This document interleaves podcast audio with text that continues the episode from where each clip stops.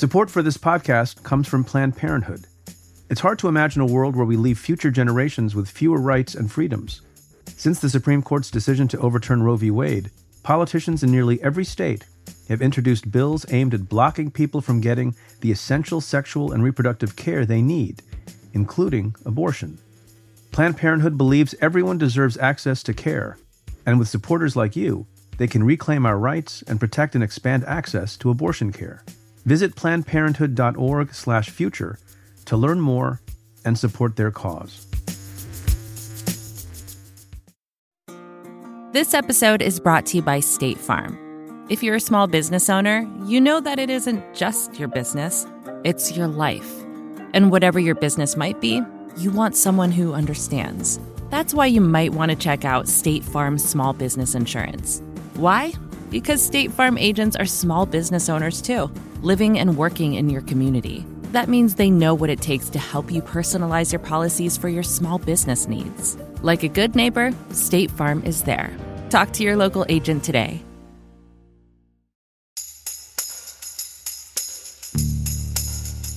From Cafe and the Vox Media Podcast Network, this is Stay Tuned in Brief. I'm Preet Bharara. If you've been following the news, you've likely heard about the debt ceiling. It's the total amount of money that the U.S. government is authorized to borrow to meet its existing legal obligations. This month, the U.S. reached that limit, and Treasury Secretary Janet Yellen warned that the government will have to carry out extraordinary measures to continue paying the nation's bills beyond January, unless, that is, Congress acts to raise the debt limit. To discuss the debt ceiling and the broader economy, I'm joined by Justin Wolfers. He's a professor of public policy and economics at the University of Michigan. Professor, thanks for joining the show. A pleasure to be here. So, I'm going to begin very basically with respect to the debt ceiling. Why do we have debt, and to whom do we owe that debt? Good question. So, we have debt because the US government has, at various points, both in the present and through our history, decided to spend more money than it takes in. So, in a given year, the difference between the money that comes into the Treasury and the money that goes out is called our budget balance, or because usually there's more money going out than going in, we call it the budget deficit. Think about that as the flow. Now, the debt is the accumulation of that. So, uh, if you think about it as a bathtub, each year there's more water flowing into the tub. The level of the tub, therefore, reflects not just this year's flow, but the flow over the last couple of hundred years. So, it's a pretty disgusting bathtub. It's a pretty deep bathtub. Deep But and actually, disgusting. no, I, I want to. There is an immense confusion because we use a lot of guilt words when we surround things like debt. Yeah. I think that's crazy. Can you answer in connection with this framing? You said we we spend more than we take in. Yep. Some people ask the question when they balance their own budgets in their households, well, how can that be? Is that responsible or not? But they don't. I have a mortgage. Yeah. And the thing is, so therefore, I have a debt. You might think that sounds really irresponsible, but guess what? I also have a whole bunch of bricks that are worth a lot of money.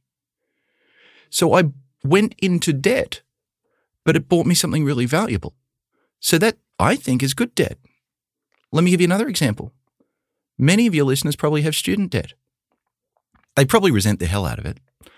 Well, That's a they're trying, to different get it, they're trying to get it forgiven Right. as we speak.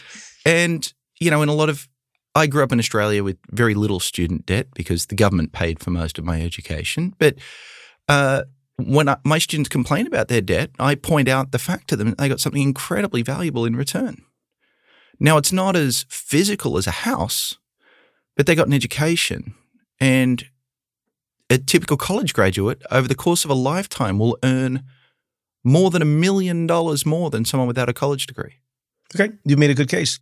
So, is the U.S. debt of the quality of student debt, like you've described, or uh, home debt? that in some sense is the question, right? Is this that I went into debt to go to Vegas to blow it all? Totally on- worth it. That's that's a terrible example because no, it's a I'm on good e- board with. That. Well, uh, most people in Washington would not be. Um, you know, did you go go to Vegas and, and blow it all on? Um, I, I'm not even going to finish the sentence. Yeah. Um, or did you invest in our future? So let me give you a really good example of going into debt. We went into bucket loads of debt during World War II. As a result, we, our children, and our grandchildren will have a degree of freedom that we would not have had if we hadn't spent billions of dollars on tanks and the like. That was clearly good debt. Yeah. Um, I am sure you can walk into a local government agency that looks kind of inefficient, or you can point to your favorite program that you hate the most and say, This looks like going to Vegas.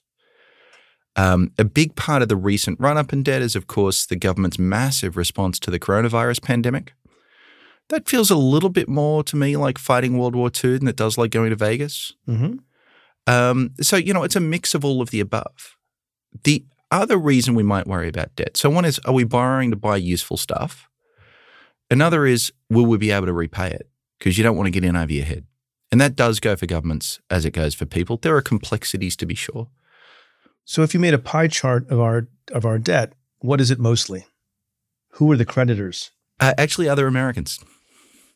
So most of the US debt is held by Americans. That's how we finance things. Right. If we want to make it sound terrible, we'll say, isn't it terrible we owe so much money to the Chinese? Um, because they're also one of our big creditors, not as big as the American people. To which my answer is, I don't know why. I don't care who lent me the money. Let's go back to thinking about my mortgage. I thought my mortgage was good value because I got a good house out of it. I don't care whether the money for it came from China or the United States. So what's the current amount of debt? Uh, I believe the technical term is a shit ton. so if you ever want to look it up, there's a weird thing where it's actually kind of hard to find the right number. It's called federal debt held by the public. And so that's about 24 trillion. Some people will tell you higher numbers, but that's because they're including when one part of the government lends to another part of the government, which doesn't make any sense. But that's what a lot of the headline numbers are. So you say 24 trillion. You said earlier that debt is okay if it's good debt and if you don't get in over your head. How do you measure whether the US is getting in over its head or not? Right. So more art than science. One way of thinking about this is just thinking about how much we owe relative to our ability to produce. So 24 trillion would be an enormous debt for Australia, which is small, but a much smaller debt for the United States. It's about 95% of our gross domestic product, which is to say 95% of one year's total income of all Americans. Is that the best comparison? Should you keep your debt to within some percentage of GDP? No, Beyond which you should not go? No. Okay. Right. So that's just one measure. So, by the way, Japan is up around 200%. So it's at a level high enough that it's higher than it's been in our past. I mean, it peaked a little bit higher during COVID, but basically it's at an historic high for the United States. And it's at a relatively high level relative to most other industrialized countries. But we have other advanced nations like Japan who've gotten out ahead of us and survived. We've also seen countries get into terrible problems when their debts got too high, um, but not really clear examples of big industrialized countries like us. So it's enough that many people are worried, but if you don't want to be worried, you can find counterexamples. Let me just add one more thing. You asked a question, Preet, which was what are other ways of thinking about it? Another way of thinking about whether you're in over your head is to think about can I afford the interest payments? So, what's debt servicing as a share of your income? Right? That's sort of like with your mortgage, you think about what are my mortgage payments relative to my income? What's the cash flow issue? Yeah. And the thing to realize is as much as our debt is high, interest rates are really low. And so this alternative approach says actually, when rates are this low, it's pretty easy to afford the monthly payments. They also say something else. You want to borrow money whenever you have a project that yields a rate of return that is a payoff larger than the extra interest you'll pay. Well, the lower the interest rate, the lower is the rate of return that you need for an investment to be profitable. And so the entire 2000s has been a period of very low interest rates, and it still is, despite what the Fed's doing.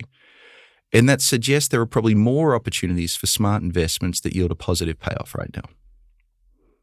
So I asked you about debt. Now I want to ask you about the ceiling. Why is it the case that we have a legal ceiling on debt? We have a legal ceiling on how much debt the US government can go into because Congress passed that law. What's the rationale? What are the pros and cons of having a ceiling at all? Is it to make sure we don't get in over our head? No. So I think the common sense around the kitchen table view of this actually ends up to be been quite mistaken. Because the thing is, what does Congress do? Congress passes bills. One set of bills is it says this is how much money we should spend. Another set of bills is this is how much, you know, this is how high taxes are going to be, so therefore how much revenue we're going to get.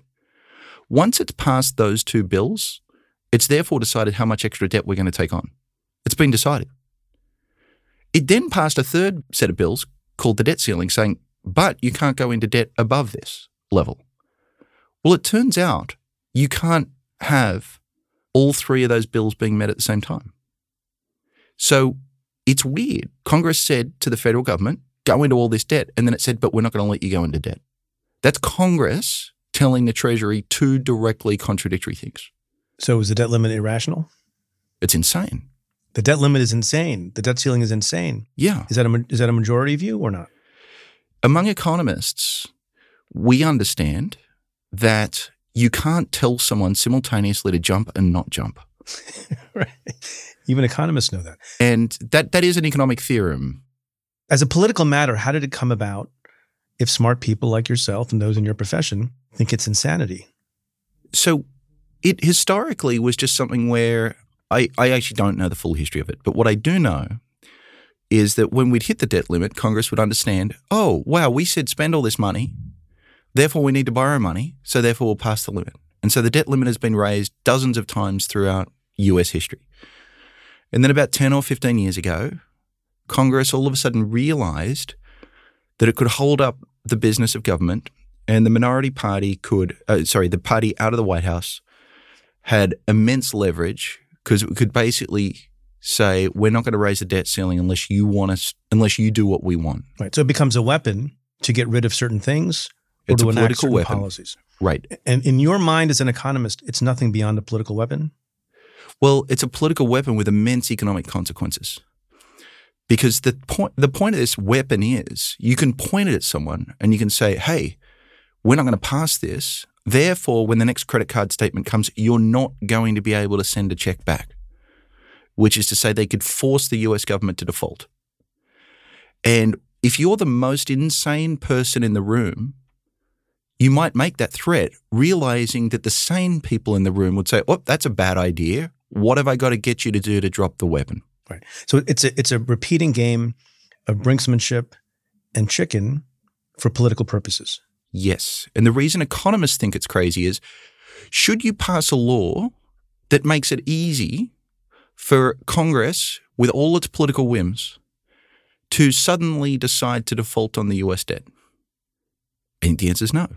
Because the consequences of a default for average Americans is what? The most obvious and most direct one will be it is actually where if you decide not to pay your credit card bill, what's going to happen? You're going to find it hard to get credit in the future. Interest rates are going to go up. Or if I don't pay my if I don't pay my the loan on my home, I'll be kicked out of my home. So we're not going to get kicked out of our home. But what is going to happen is that people will only borrow, sorry, will only lend money to us if we are willing to pay a higher interest rate to offset the risk they don't get paid. Now remember, the national debt is $24 trillion. If we raise the interest rate by even half a percentage point, that's a ton of money. That money doesn't come from some abstract entity called the US government, because that abstract entity is paid by yours and my taxes.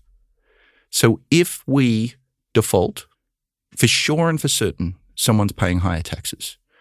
It's probably not you and I, it's probably more our children, but to some extent it's us as well. That's the first immediate direct effect. And that's before we then say, you know what, the global financial system is kind of built around this idea that the US government always pays its debts. So if if it is catastrophic and as a bipartisan matter, people on both sides of the aisle would view a default as catastrophe, sort of like mutually assured destruction in the nuclear context. Is that pretty good assurance that at the end of the day there will always be a deal and there will not be a default or not? So, one view of history is Congress, both sides threaten, threaten, threaten, threaten. And then we get towards midnight on the night that it has to happen. And round about 11 o'clock, the grown ups walk into the room and they say, This has to get worked out. And they work it out. And this is a view that eventually, when the stakes are high enough, Congress figures it out. And historically, that view has been correct. Now, by the same token, Historically, it's also been true that the party with the majority in the House has been able to figure out who they should elect as Speaker in the first round. yes. Um, and that, that didn't happen this time. This Congress had a Speaker running against nobody and he couldn't get elected. There was no serious Republican candidate against McCarthy and they couldn't get it done. So you're saying the, the current dystopian political climate makes a default a little bit more likely? Somewhere between a little and a lot. Because if you think about the embarrassment that the Republican Party just put its leader through, that wasn't mutually assured destruction. It was mutually assured destruction between the various wings of the Republican Party. They all look bad. And so Republicans weren't able to prevent Republicans from hurting Republicans. What we're hoping for this time with the debt limit is that Republicans will be able to prevent Republicans from hurting Americans. You know, I kind of think Republicans care more about Republicans than they do about Americans. So that's got me really worried. Does a catastrophe commence the moment of the default? In other words, if the default is allowed to happen on Monday, and then the grown-ups get together on Wednesday and try to put Humpty Dumpty back together again, is that doable? Or are the consequences in some ways permanent even two days after a default? So I want to come. Can I do what an academic will do? I'm sorry, Preet. Which is, quit, are you going to give me a test? I want to. Uh, I am. That's right. and it's gonna. You have to fill it out in a Scantron bubble form. Um, I'm to use ChatGPT. Oh ah. man, you're going to get at least a B plus um, and a Wharton MBA. Um, the word catastrophe, I just wanted to get hung up on a little bit. So the thing we know for sure and for certain is interest rates rise because of this nonsense, and someone pays that, and that's you and I. What's a little more uncertain is this may reveal fragilities in the financial system, or it may be a shock to consumer confidence, or it may lead businesses to stop believing Washington can get things done, or it may lead foreign investors to freak out. And those things are what could cause a catastrophe. So I'm going to say it's going to cause pain and could cause a catastrophe. And then you should remind me what your question was. Oh, does that happen the day we, the moment we hit midnight? Yeah, like with some things, you allow the bad thing to happen. Yep. And then you can remediate if you turn around and do the right thing within two days or three days or four days. And some things like the stoppage of your heart, yep. it's permanent damage and death and fatality if you don't rectify it within just a few minutes. How, how does this compare to that? So this is good. So I want to structure my answer around what I just said. There will definitely be pain from higher interest rates, and there's the potential for a catastrophe, and how those two different things and those play out quite differently. So, pain from higher interest rates. Let me actually tell you, the pain from that's already started, because investors around the world who've always thought that the US would never default on its debt are watching Washington right now, and at least one side of politics and a large share of it is threatening to default and they're trying to convince Democrats that they would do it so they have more leverage. They're accidentally convincing investors. As a result, we're probably all pay- paying slightly higher interest rates right now because they can anticipate what's already happening. Now, if we actually go ahead and default, eh, there's probably a couple of days where we could put, you know, fix it within two days. Congress is very good at the 11 o'clock deal being let's create a 48 hour fix and then 48 hours later they fix it. And then everyone would just say, oh, phew, we got through the debt ceiling one more time, but I worry about next time. So interest rates would be a little higher. This would cost the American people millions of dollars, maybe not billions of dollars, and we'd all move on. That's the pain part. Let me come back to the catastrophe. If ever we're all sitting around at 11 o'clock and the clock's ticking towards midnight, tick, tick, tick, tick, tick, and then midnight hits and they default, financial markets will be open at that moment. And at that moment, you will know for sure and for certain the grown ups aren't in the room and you will have learned about a whole new level of congressional dysfunction. And so at that moment, bond yields will spike. Could that cause a financial crisis right there and then? It could. Could it take longer to play out? And so if they try and put Humpty Dumpty back together again, they can do it before everything breaks? They could. But the thing is, financial prices move, move immediately and they move enormously. And that may cause some particular financial institution to be wildly exposed to a risk it hadn't foreseen and then everyone on Wall Street looks around and says, Hey, are you really exposed to that uh, default thing? Because that's really bad news if you are. And then you realize, I don't know whether you're exposed. And then I can't do business with you. And you can't do business with me because you don't know. And this is kind of the story of how financial crises start. And so that could happen by, you know, 1 a.m. that night. Can I give a crazy thought? Please. If that were to happen with all the pain that would accompany it, do you think that might provide the political impetus for Congress to get rid of the debt ceiling altogether? Um, do you mean sort of like when the Republicans failed to elect McCarthy on the fifth ballot? Could the sixth ballot have been the one that would get them to do it and, and remove the tremendous political cost that one that they were imposing on themselves? Sure, could happen. Yeah. Look, the only thing that stops crazies driving us off a cliff is when your listeners, the voters, say to Washington, look, this brinkmanship is fine, but I don't need the ideological win. I just need to wake up tomorrow and know that the banks still work. And so that's why I'm thrilled to talk to folks like you because this is a public education campaign. As soon as people understand the madness of this, they don't want it. And as soon as they don't want it, the political pressure for it goes away. Well, I'm glad you came on for precisely that reason because it's all shrouded in complex uh, acronyms and economic talk. And not that many people take the time to explain it. And it, goes over a lot of people's heads, including including my head. My question at this moment is we're recording this on the afternoon of January 25th. This won't be dropping into the feed until January 30th. What's the timeline for all this? Oh, it's like six months. So, what's happened is if the federal government ran its finances the way it normally does, we would have hit the debt limit a few days ago. And then, if you remember, Secretary Yellen announced extraordinary measures. Extraordinary what extraordinary measures. measures means is she promises to look down the back of the couch for spare change and use that to meet the outstanding bills. And that as a strategy works for a while. And the Treasury has gotten ridiculously good at this, which is why she can buy so many months of breathing room. But can you buy a precise? I mean, this is coming from a layperson.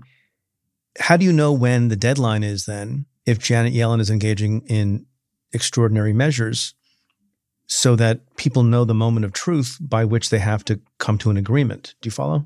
Yes. So the question to rephrase it, how do I know when there's no more nickels down the back yes. of the couch? And, and will you know in advance so you can come to a deal? Right. So that's a question more of accounting than economics. But at this point, Treasury's been through this dance half a dozen times in the last decade. And what they're literally doing is a little bit more sophisticated than looking down the back of a couch. And so they know which funds they're rating. They know how much money is in those funds. There is, of course, tremendous uncertainty. They don't know on what day I'm going to send my tax check in, and they don't know on what day they're going to send you your tax refund. Um, so there is a minimal amount of uncertainty. But um, because it's so important that no one screws this up, Treasury tries to be as as transparent as it can through this entire process. And hopefully both sides believe them when they say, this is the date, we absolutely mean it. And I think that's in everyone's best interest that they continue to play clean and realize that all of this work that Treasury is doing, moving money around between accounts, people in on Wall Street are replicating that work because they also have a great vested interest in trying to bet on these outcomes. And so we may, you and I may not be able to figure out figure this out to the minute, but I think the real political players have a very, very serious, very good, very reliable estimate of of when midnight is. We're running out of time, but I must ask you about this particular gambit that sounds crazy to people. Some people, I think in your profession, have suggested that all Janet Yellen has to do is mint a platinum coin whose value would be a trillion or more dollars and that would solve the problem. How can that be? And what should we, what should we make of that proposal? Right. So Congress has said it's up to us when you do or don't borrow. But it's previously said it's up to the Treasury to mint coins. And, you know, that's not a big deal because coins aren't worth much.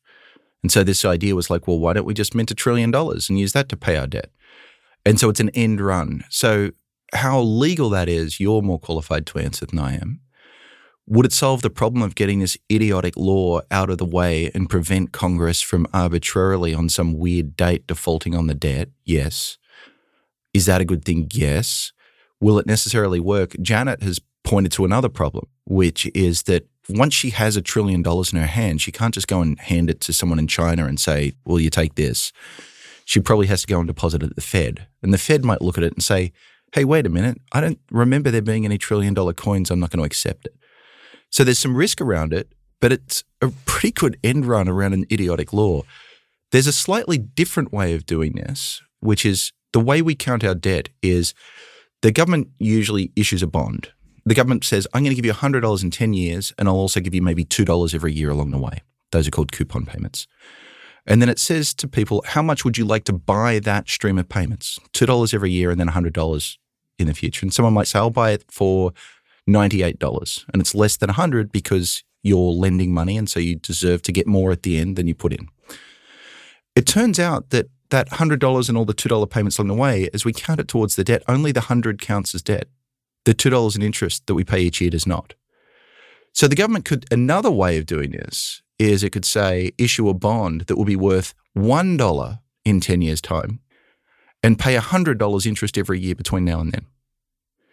And so that is a bond that would probably sell for $1,000, but it has a face value of one. So it would barely raise the debt while getting us a whole ton of money.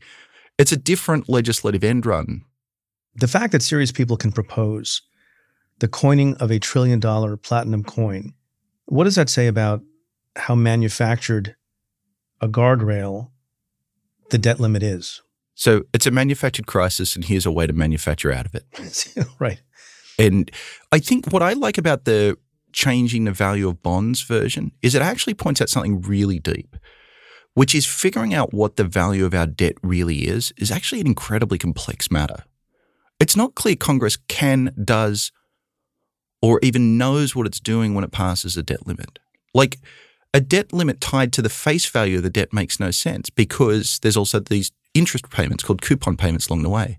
Also, as we discussed before, limiting the debt makes no sense because what really matters is what you're spending it on. You're spending it on good stuff or bad stuff. The debt limit doesn't ask that question.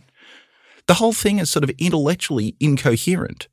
And I think it makes that point really, really nicely. So I don't love the platinum coin. It sounds goofy. I'd do it, but I don't love it. But changing the face value of the bonds you issue is a way of just pointing to the complete incoherence of Congress saying, spend this much, take in this much, but don't borrow any more. It's impossible. It's incoherent. You can't legislate that way. This is nonsense. So, speaking of debt limits, we've pretty much reached our time limit. I think we've broken the record, but this is important, consequential, and complicated. Any last word you have to give to the listeners here who, in good faith, want the country to operate properly and fiscally responsibly? I don't want to tell anyone what to do, but evaluate the claims that are being made carefully and think whether they make any sense and whether this is the right tool or the right moment to force the changes that you want. Wise words. Professor Justin Wolfers, thanks for being on the show. A great pleasure.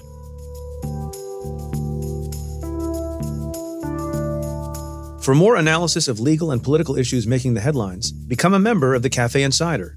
Members get access to exclusive content, including the weekly podcast I co-host with former U.S. Attorney Joyce Vance. Head to cafe.com slash insider to sign up for a trial. That's cafe.com slash insider. If you like what we do, rate and review the show on Apple Podcasts or wherever you listen. Every positive review helps new listeners find the show. Send me your questions about news, politics, and justice. Tweet them to me at Preet Bharara with the hashtag AskPreet. Or you can call and leave me a message at 669 247 7338. That's 669 24 Preet or you can send an email to letters at cafe.com. Stay Tuned is presented by Cafe and the Vox Media Podcast Network. The executive producer is Tamara Sepper. The technical director is David Tatasciore. The senior producer is Adam Waller. The editorial producers are Sam Ozer Staton and Noah Azulai. The audio producer is Nat Weiner. And the Cafe team is Matthew Billy, David Kurlander, Jake Kaplan, Namita Shah, and Claudia Hernandez. Our music is by Andrew Dost. I'm your host, Preet Bharara. Stay tuned.